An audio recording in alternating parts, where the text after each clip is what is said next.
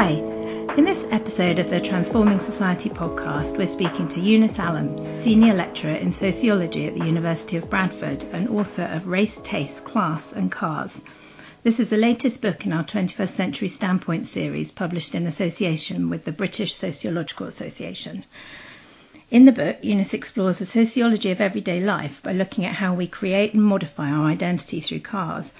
I have to confess that I didn't think I was that interested in cars until I read the book, but it actually shows that there are many unexpected ways in which they define us. So let's find out more. Hi, Yunis. Hi, Jess.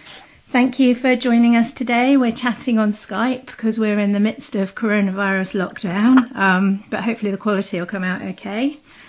Um, so to get cracking, you say in the preface of the book that research is personal and political with you in terms of connection to the subject matter.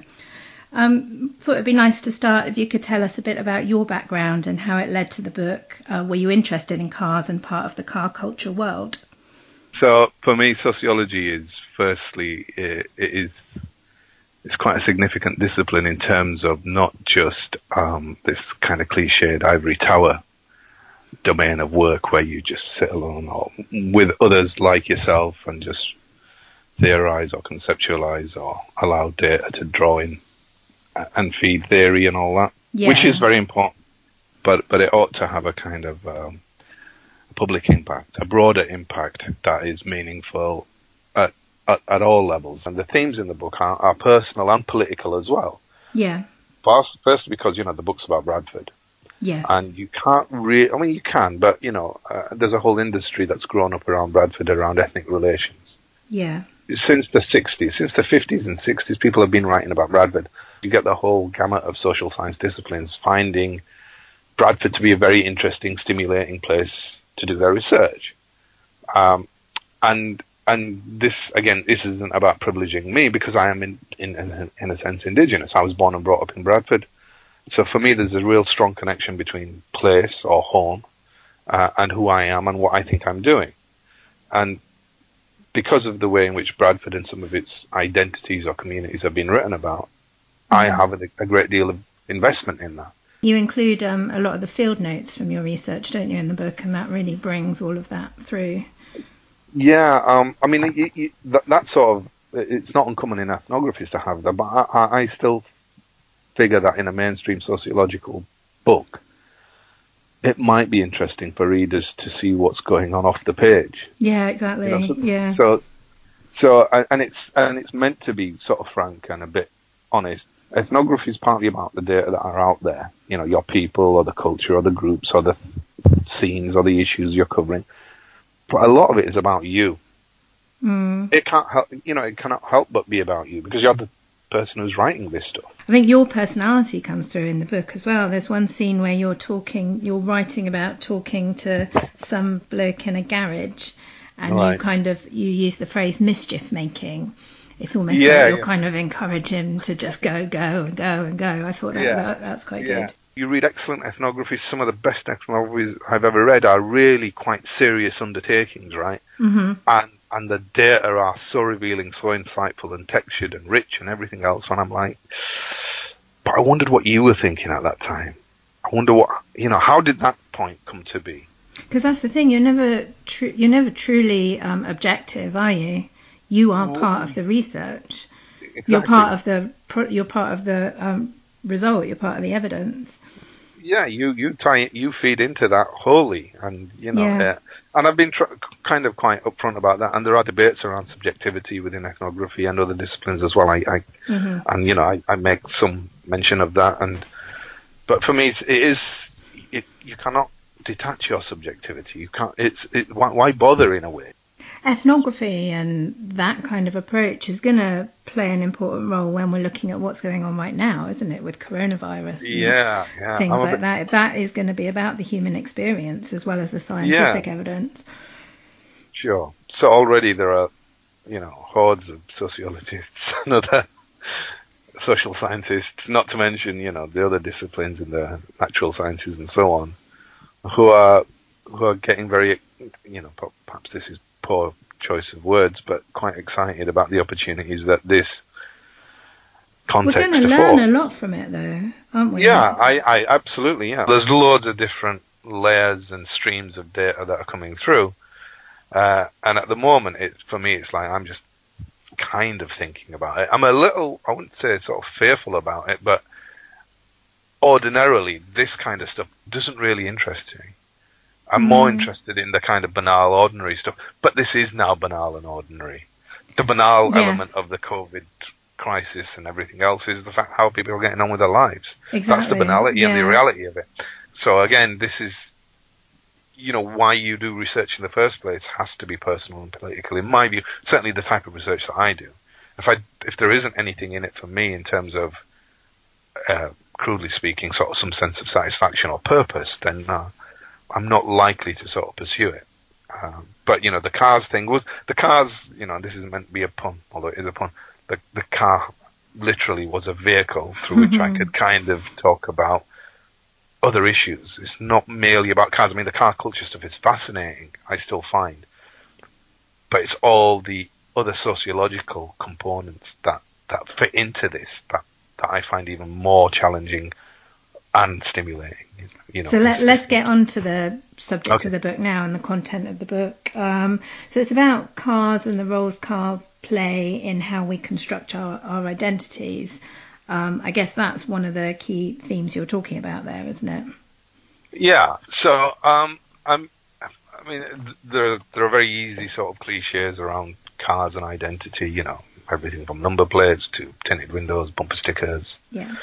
And even brands, you know, even the type of car. You know, you see a pink car, generally speaking, it's a woman's car. Mm-hmm. That That is still a kind of, uh, arguably a sexist sort of cliche or stereotype. And that's what we assume when we see it. Yeah, yeah. It? yeah. So, so there's all that background stuff going on, but it actually becomes enveloped in all sorts of identity markers, what we see in cars. And I, and I, I kind of ended up reducing some of this into almost, uh, al- not algebra, but like little equations in the book. So if you see a particular okay. guy in a particular context at a particular time, and then there's an equal sign. So, you know, gangster car plus... Uh, yeah, I remember that, yeah. Yeah, non-white driver or black driver or B M E driver, whatever. Equals drug uh, dealer. Equals drug dealer. Yeah. Uh, but if you see that car and it's driven by also a B M E driver, but an older B M E driver, Uh, in a, in a particular neighbourhood, and there are other signifiers of the car which indicate non-gangsterism. I didn't really go to town on all this. It might be a doctor, you know. Yeah. So I know there are doctors who drive four-wheel drive cars or whatever, professionals. Uh, and so, you know, just a little sort of story and an anecdote, and it's in the book. Uh, quite a few years ago, I remember there was a senior police officer uh, who gave a talk to a bunch of people uh, in a in a restaurant. It was like an impl- it was a civil servant.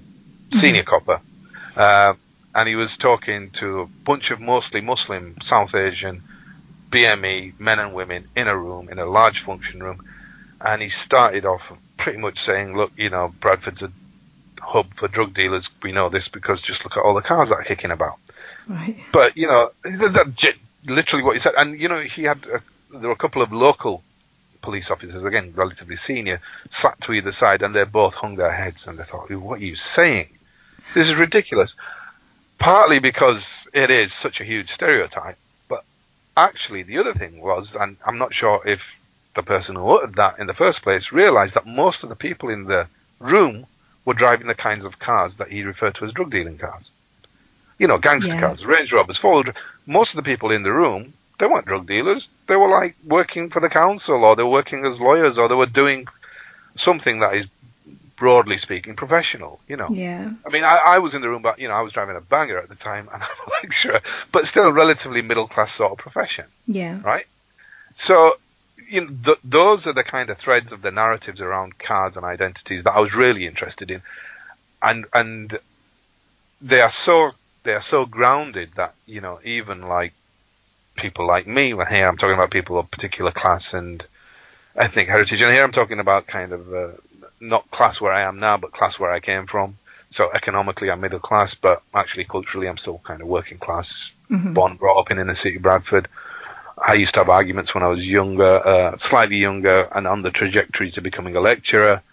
you know, with some of my lecturers, they were saying, well, you know, you're, you're, you're becoming middle class. And I would say never, you know. Yeah. We're talking about, I was a proper sort of class warrior sort of thing. Quite naive.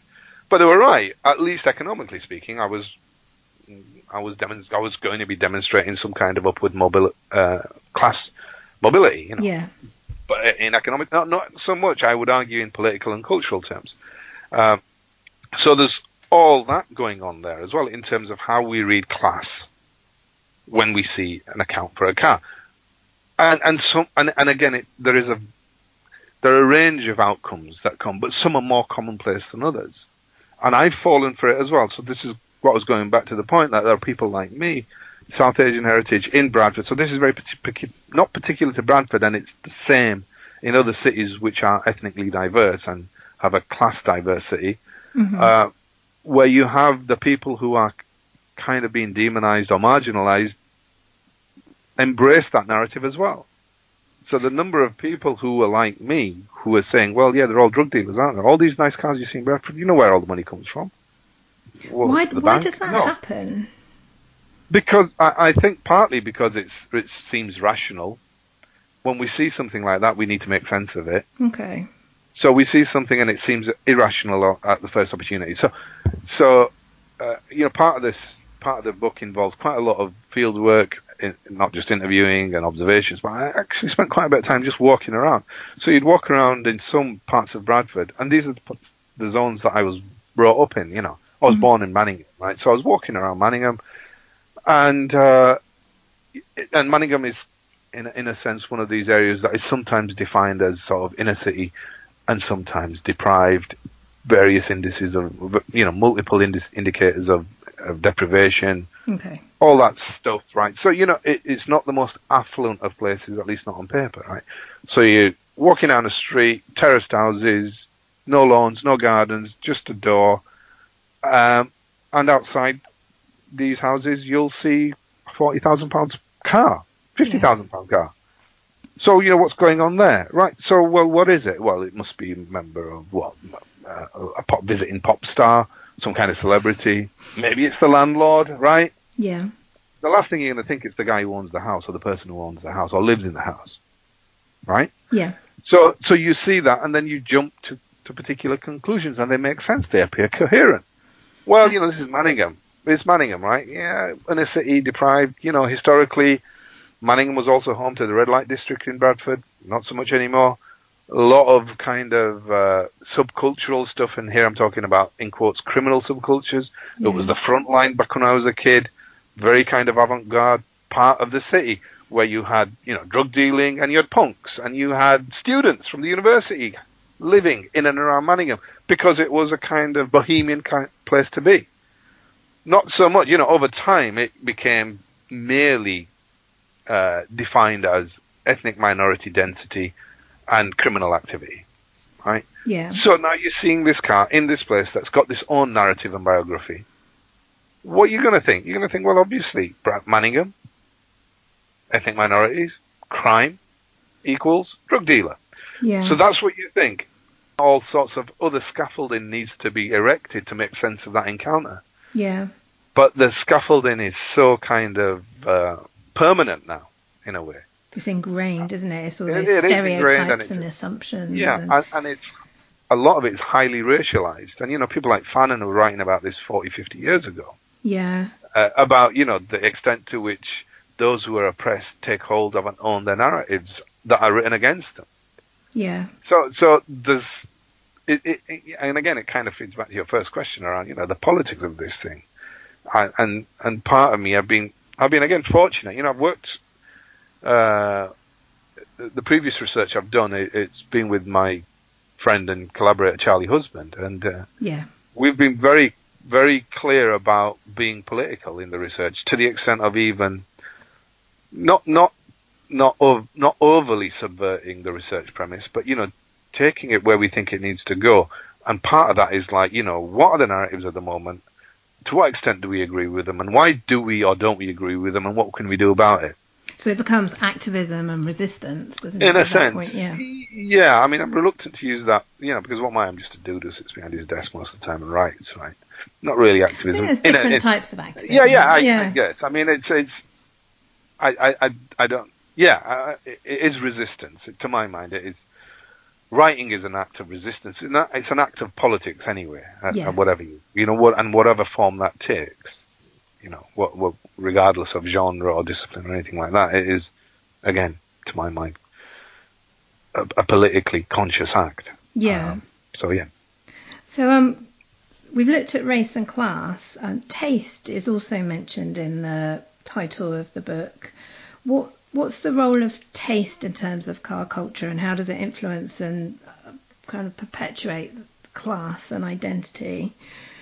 Right. So, so I, I borrowed or stole quite a bit of Bourdieu. I mean, I've always been enamoured yeah. by Bourdieu's stuff around taste. Yeah. Uh, and he's wrote extensively around it, and I didn't really want to make it a book about Bourdieu. I kind of, I'm, I'm happy to agree that, you know, taste is a is a corollary of, of class. About and it's about habitus, it's about the spaces and the zones we occupy, and it's got everything.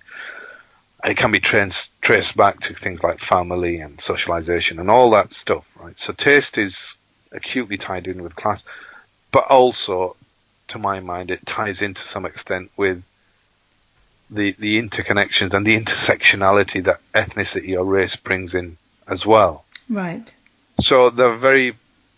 So, so, so in, in part of the book, I talk a little bit about how there is, a, uh, how in Bradford at least, and in other cities, uh, a, a, a curious kind of ethnic taste has developed, and how that has sort of changed over time. So the earlier generations were merely sort of functional, by and large. You know, not to say that there weren't any outliers, but by and large, folks who came in the sixties and seventies as first-generation migrants, you know. More often than not, a car wasn't really practical or necessary or affordable. No. But when once they became sort of settlers and they started to rear their families here, then it wasn't uncommon. It wasn't absolutely rare. You know, car buying started to happen. And generally speaking, you know, when people are in a certain economic position and class position, they'll go for particular types of cars, and they'll try to go for safe bets. And that's just a rational thing to do. Uh, and at the time, I think, you know, Japanese manufacturers were making big, big inroads across the world, but in Europe especially, uh, and in the U K. So you had a, a kind of favouring for certain Japanese brands. And that was also kind of attributed, in terms of Pakistanis, to, to Pakistan as well, because I think in the early seventies, I think Nissan opened up a plant, in, in or, or more than one plant in parts of Pakistan. Right. So there was that kind of connection. There was a kind of connection between, and an association between certain manufacturers and what that car can do okay, for you. Yeah. But by the time these people had kids who were old enough to drive, drive, their kids then wanted something slightly different. Because, you know, people like me, we were born here, we spoke English. That was kind of almost our mother tongue. Mm-hmm. We wore Western clothes. We were what became sort of hyphenated British, right? Yeah. And with that came a kind of hyphenated culture. Yeah. And, and one thing we didn't want to be was our dads. No. Nobody wants to be your dad. No. Not until you get older, anyway. It comes so, around, so, yeah. Yeah, and, and you know, and, and more exotic cars, if you like, you know, two doors or three door coupes, and yeah. things that weren't practical, things that weren't family cars, were obviously more appealing to younger people, and they always have been. So there was a kind of shift for a certain amount of time. And then by the by the time you get to the nineties and noughties, something else happened completely. You'll find that there's an absolute, almost absolute disavowal of Japanese brands. Not to say that South Asians don't own Japanese brands now, but they're not at the top of your shopping list. In terms of like fashion and... Yeah, and yeah. So this is, yeah, and this is where the taste thing comes into it, because taste signifies who you are. Yeah. So if I were to drive around in an old... an older, not even an older, not even that old kind of Toyota Corolla. Well, maybe ten or fifteen-year-old Toyota Corolla, because then, you know, that would signify something about me in terms of my taste. Right, yeah. Not just to me, but to others as well. You're young, you're South Asian, uh, or, or not even, and... Uh, it's not the look you want, is it? It's not the look you want, but at the same time, it's not the look that... It, it's. It's not the look that is within your sort of price range either. Right, because yeah, when yeah. when people of my generation, and again, some of the participants really clarified this beautifully for me, you know, so one of the older guys, who's sort of like fifty, fifty-two, he said, uh, when we were young, we were, you know, what's the first thing we did when we passed our test? And, you know, I'm having this conversation with him, and I said, well, you know, the first thing I did, I think, was uh, I bought a banger. Yeah. Bought an old banger. He says, yeah, exactly. You bought a banger, drove around, ran it into the ground, because why? Well, I didn't have any money, dude. Why else? Exactly. That's all you could afford. And he said, not our kids. Our kids aren't like that. Our kids, we've brought them up with something else in mind. Partly it's because we're relatively better off than our parents were. We know we've had a bit of upward mobility. Some people, you know, some people are now quite middle class. Mm-hmm. So, you know, their kids have different expectations now. And part of that expectation is out with the Japanese car, by and large. And there are exceptions. So instead there's been this broadening of taste whereby pretty much anything goes. So, you know, I was talking to younger people, younger women, and one of them was really funny. Uh, and she, she's, I said, well, look, you know, uh, she says, well, you know, I'd really want to drive. And I said, what sort of car have you got in mind? Oh, I'd really like, and then she mentioned some big end Audi, you know, I'd really like a yeah. top of the range sort of Audi Q seven, this big, massive four wheel drive thing. Yeah. All right. Well, you're only quite young, you know, it's going to take a few years, right? Yeah, yeah. Uh, I says, what about sort of for now, you know, you may be passing your test soon and what, what do you think? Oh, I don't know. I'm going to have to think about it. I says, what about a nice little Nissan Micra or a Toyota Yaris or something, yeah. I said. You know, perfectly decent little cars for yeah. a first driver, right? I would say. Yeah. Fiesta sort of thing. Yeah. But no, I mentioned specifically these two Japanese ones. And she kind of had a look of revulsion on her face. It was, ugh, I really? wouldn't dare. I so wouldn't better to have dare. no car. Well, that's exactly what she said. She said, wow. I'd rather take the bus or walk. Yeah. And it's that a powerful is thing. Also very much so. So this kind of goes back to some of Bourdieu's work, and its taste is kind of defined by the disgust induced in others. Yes, that's a so brilliant line example in his book where he talks about that. Right. So, yeah. So taste is not just something wholly inhabited by ourselves. And, you know, where it comes from, you know, so I ask my students sometimes, you know, you all think you've got your own taste, and we try to think back, I try to get them to work about, work around, where do you think taste comes from? Do you think you're born with your taste? Do you think you've got your own particular sense of taste? And, you know, I thought if you're kind of being Bourdieu about it, you haven't. Yeah. It, it's all kind of contextual, right? Most of it is. Uh, so so that's that's the sort of fascinating aspect of taste and how it intersects with yeah. and, and very clearly demonstrates what it is in terms of class that's going on. This is class work, and in some cases ethnic work. I actually drew on uh, Daniel Miller's stuff. Uh, and Daniel, Daniel Miller wrote about uh, culture. Uh, oh, and, and he edited a book called Car Culture, which is a really good book. It's about twenty years old, but brilliant book. Right. Got lots of different pieces in there. Uh, and, and he talks about taste in Trinidad. Mm-hmm. And he talks about the two, two, two significant ethnic minority communities in Trinidad. And one of them was sort of not indigenous, but the black heritage, African heritage group, and then Indian heritage group. Okay. So there's a lot of Indo-Trinidadians in Trinidad. And he says in Trinidad there are two types of sweet drink, two types of cola drink. One is a sweet and one is not so sweet. One is red and one is dark. So in that context, there's been a whole sense of myth-making about each other. And amongst Afro-Trinidadians, there is a belief that the sweet drink, which is the red drink, the reason it's more favoured by the Indo, in, Indo-Trinidadians is because, well, they're Indians. And they have a higher incidence of diabetes, therefore they've got a sweeter tooth. Really? Right. Yeah, yeah, yeah. So you should read that. Yeah. It's, it's it's fascinating bit of sense-making there in terms of how, okay. you know, you're talking about where did these narratives come from. That's where they come from. They come from a sense of coherence. Uh, and there, right. is, there is, it has this inbuilt co- coherence. Whether it's true or not is another matter. Yeah. It works. Yeah, right? It's a logic, isn't it? That's absolutely right, yeah. yeah. So there is a logic to the damn thing, and and it seems to function, you know. So in the same way, there is a kind of logic around certain behaviours and certain dispositions of driving and certain cars in Bradford. When I was reading your book, I felt like you talk a lot, obviously, about car modification, mods, um, and it seemed to me in the book that you were really keen to kind of show this as a space of creativity that just isn't valued in our society and is seen as a bit deviant maybe, um, yeah. but actually could potentially offer a lot of possibility and opportunity. It would be great if you could talk about that a little bit. I thought that was really interesting. this kind of emerged uh, almost secondarily within the data, and I drifted towards it. Mm. And uh, the more I learned about it and the more I got involved with it, uh, the more enamored with it I became. Right. It is... That comes through in the book, um, yeah. Well, it is so... Uh, it is riddled with kind of contradiction and, and passion in, in, in equal measure, and there are other things going on as well. So the people who do this stuff, you know, they're not just empty, vacuous beings who are just being loud, and not just hourly loud or visually loud. You know, they're not that, and they are painted as that. Yeah. And and you get that with younger people generally, you know, and, and you get you'll get that in Doncaster, you'll get that in Barnsley, you'll get that in parts of London, where young people of whatever ethnic ethnicity or ethnic background, they will do stuff with their cars, and often some of them will meet up bunches and bunches, you know, hundreds of them, and they'll show out their cars, right? Yeah. And there's a lot of identity work going on there, first of all.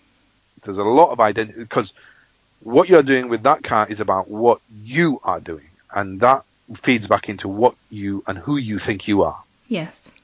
So that personality of you comes out in the car. So you'll you'll have, and, and you know, I'm talking to these guys, I'm like, why, why do you do it? Why, why, you know, they're telling me why they do it. And I said, look, you know, this is really interesting, creative stuff. It's artistic, isn't it? Mm. And they'd look at me like, what are you on? What are you talking about, artistic? Oh, really? Okay. Yeah, I yeah, mean, sometimes they'd yeah. sort of agree, or sometimes they say, oh, I never thought of it like that. And that is also about class as well. It's about how class thinking works. You kind of, you, you, you become so used to the fact that your class position in your class culture is so devalued that even you fail to recognize and appreciate it for what it is. Yeah. You know, if Damien Hirst comes along and starts pissing about with it, sorry, starts messing about with a car. Yeah. Right? It suddenly ends up in the Tate. Or, or whoever, right? It's fine for that kind of it's appropriation. Who you are, isn't it? Yeah. Yeah. But the original artifacts that are there, and they're real, and they're live, and they're moving, artistic, creative, functional artifacts. They go, you know, what does art do? It provokes. It makes you think. It makes you have uncomfortable thoughts. You know, all these definitions of art that you can come across can apply to this stuff. Yeah. Never applied though. Instead, what is applied is we need to do something about these people. And that comes through loud and clear pretty much on a daily basis. Certainly in the local paper, you read some of the national press, there have been legislation. I mean, in Bradford, there's been legislation. There have been clampdowns. It happens in other cities as well. Yeah. We need, we, this is n- nearly always uh, conceptualized as a problem to be resolved. First and foremost, this is not worthy. It is not good. It is not, there is no virtue to this. Yeah. People are investing time, emotion, energy, and money into this stuff. You know, I, I'm not an economist, but I, it'd be interesting to see what an economist would make of it in terms of the formal and informal economies in a city like Bradford that are based around this kind of activity. Right. And if you strip that away, what would that do to the local infrastructure and the local economy? Oh, that's interesting. I know that, yeah. Well, I know that businesses would go out of bust, and these are valid, bona fide businesses. These are not drug dealers we're talking about. These are fairly small to medium and maybe even bigger uh, companies. You know, people use components made by Sony and Bosch and whoever else in their car mods, right? Yeah. You know, when it comes to audio and stuff. Well, who do you think they're making them for? Who do you think makes amplifiers that can burst out, bass, you know, blast out bass lines that will deafen ordinary souls? Yeah. These are mainstream products. Right? Yeah. So my point is they're used in distinctive ways, but the ways in which they're used are far from appreciated. And I think that's really quite telling in terms of a kind of snobbery. There is that sort of class snobbery, and it's about this looking down on. And then again, it's a kind of disgust about that. And again, I was talking to people who are older, you know, so, and, and there is a kind of real distinction between class, habitus, and practice, whereby you have, you're more likely to be a car modifier if you're sort of from a working class heritage. If you're from middle class heritage, or if you're occupying that kind of zone, uh, you're more likely to buy a, a fairly, you know, well-equipped car anyway. But, but you know, so I was talking to one guy, and he says, look, you know, these guys drive around in these cars, and they're all loud and brash. It's disgusting. Chavs. Mm. Mm. That sort of word. You know, even the language is ter- is disparaging. I mean, uh, then again, there were some people who were like me, middle class now, and they, but they're still kind of from the street, they're still working class. So they would have a perfectly respectable car. but they'd have their weekend car as well. And their weekend car would be slightly, you know, messed about with. I was kind of surrounded by all this culture, and I thought, you know what, I feel like a bit of a fake turning up to these car meets, kind of walking around, turn up in my, you know, fairly new, it's probably it's nearly twenty years old now or whatever it is, but um, but it's not like any of their cars. You know, my car's dirty. These cars are all clean. They've been polished and laboured over.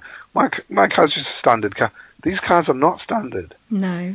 And uh, so, I, you know, I, you end up kind of becoming more immersed. And it wasn't, at least consciously, a, a, a desire to become included, because they were never about, you know, these people, they're very inclusive. They, they don't care. They don't care who comes as long as it's the car. Do you get and quite a something... mix of people at car meets? Well, that was the other interesting thing. Uh, the ones that are sort of small in Bradford, invariably yes and no. Right. So you'll get people who are from Bradford, right? And the majority of the people who turn up are usually, well, a significant number of them, not yeah, probably the at least the majority will be South Asian heritage male. But you'll get some women as well. Okay. But there would be, and some of these smaller meets, which are quite locally organised, uh, you, you'll get a diversity in terms of cars. So you'll get kind of older cars, you'll get Japanese cars, and then you'll get European cars, and you'll get something weird and outlandish. You'll get supercars turning up, you'll get Bentleys turning up. All so sorts, you can take any of kind of car to a car. Yeah, yeah. whatever. I mean, yeah, absolutely anything. More okay. or less anything. Motorbikes, quads, whatever. Can you tell I've never been to one? Well... You know, the first time for everything. I, I, I was, I found the first one a bit daunting because you feel yeah. quite self-conscious about it all. Yeah, yeah. And the fact that you're going to be noticed, but they don't really give a damn. You know, they're just there for the car. They've got more important things to look at than you. Yeah. To be honest. Totally. Right. So it's always about the car, and the hoods are up, and you know, people are admiring the the, the work in the bay, in the engine bay, or the interiors, or the sound. Mm. Uh, and then you, you know, and so even in these are one or two outliers. So I mean, in there's a kind of a, quite a well-known guy, uh, an older gentleman, white guy. He's, I, I mean no disrespect, but he's at least seventy, probably closer to eighty. Okay. And he's got this really sort of whipped ride. He's got this really blinged out car. Yeah. And I'm like, dude, you know, I started talking to this fella. He's a really nice gentleman, right? And he's talking to me like a kid. He's talking to me like, ooh, it's a bit tasty when it wants to be this car.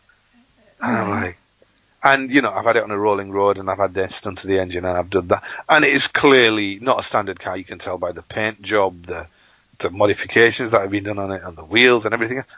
And he's so invested in this car, and he's always had a thing about, you know, he's got an engineering background, but this is his thing. This is what yeah. he does.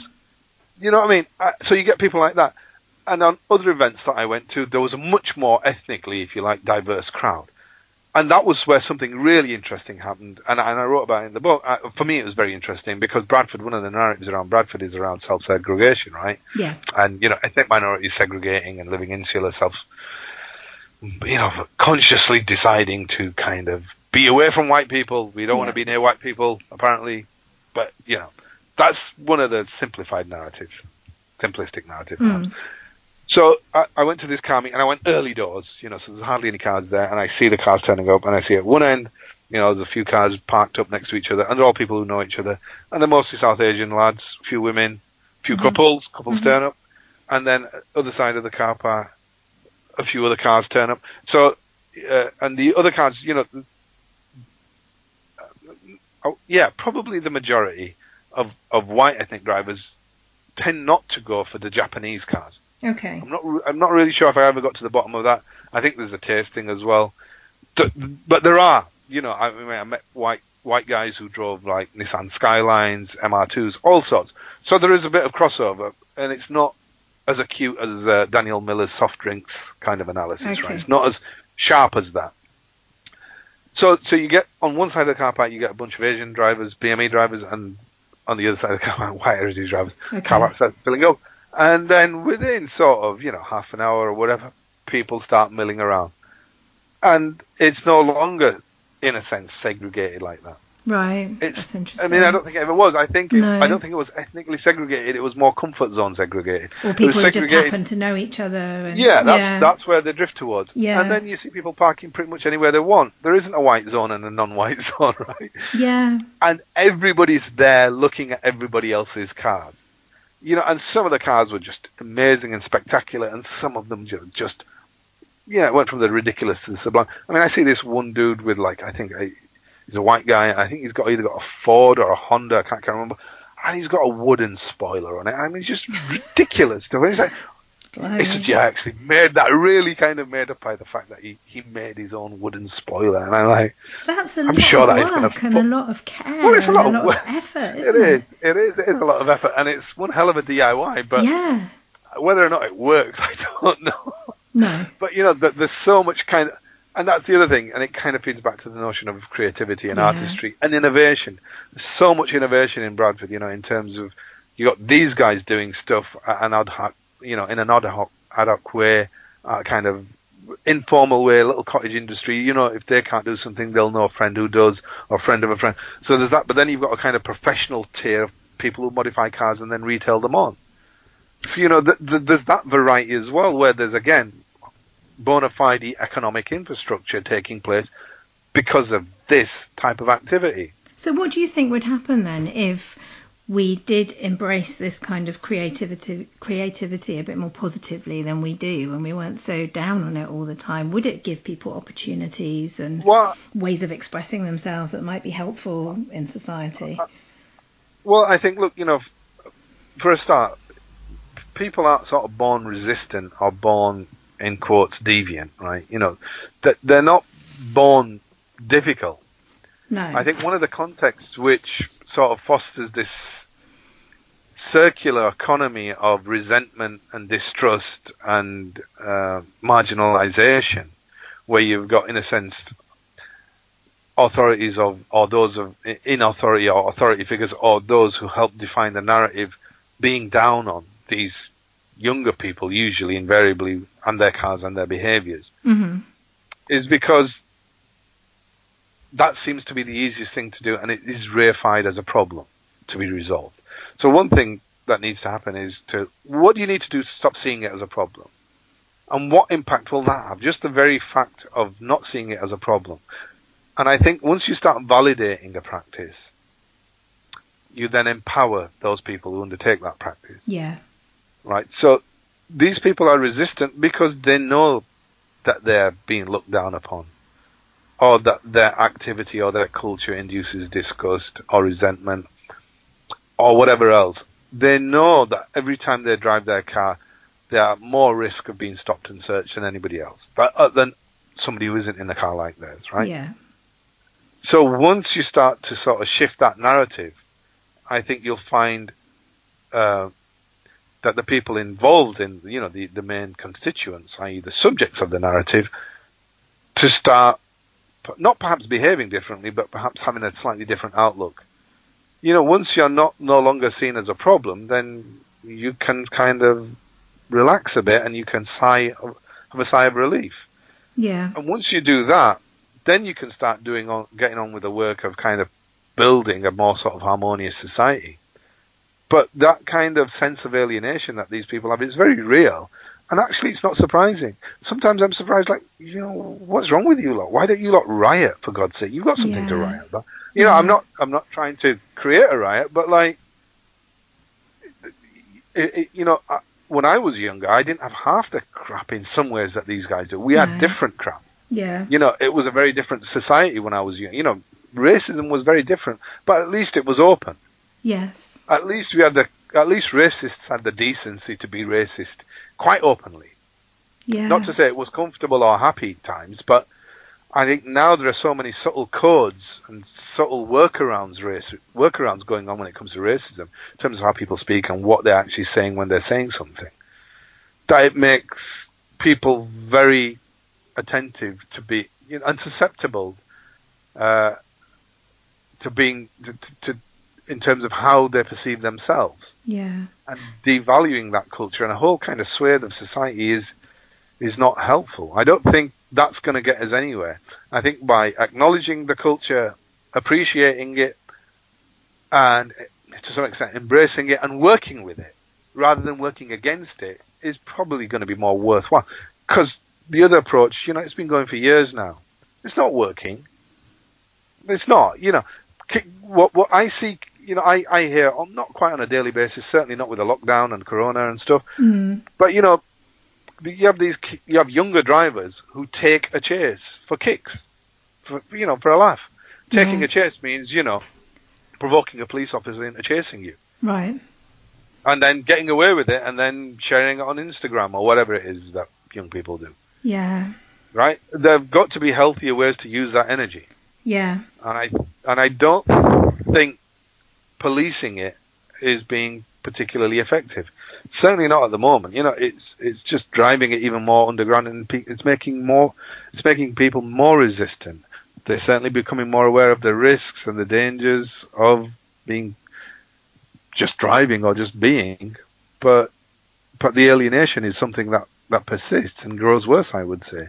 And I think that's why that's why research like yours is so important, because it kind of lifts the lid on all of that, doesn't it? And it makes, and especially in something as common as cars, like we all interact with cars, and we need to be questioning it and questioning the dynamics around it to to change the way we think about things.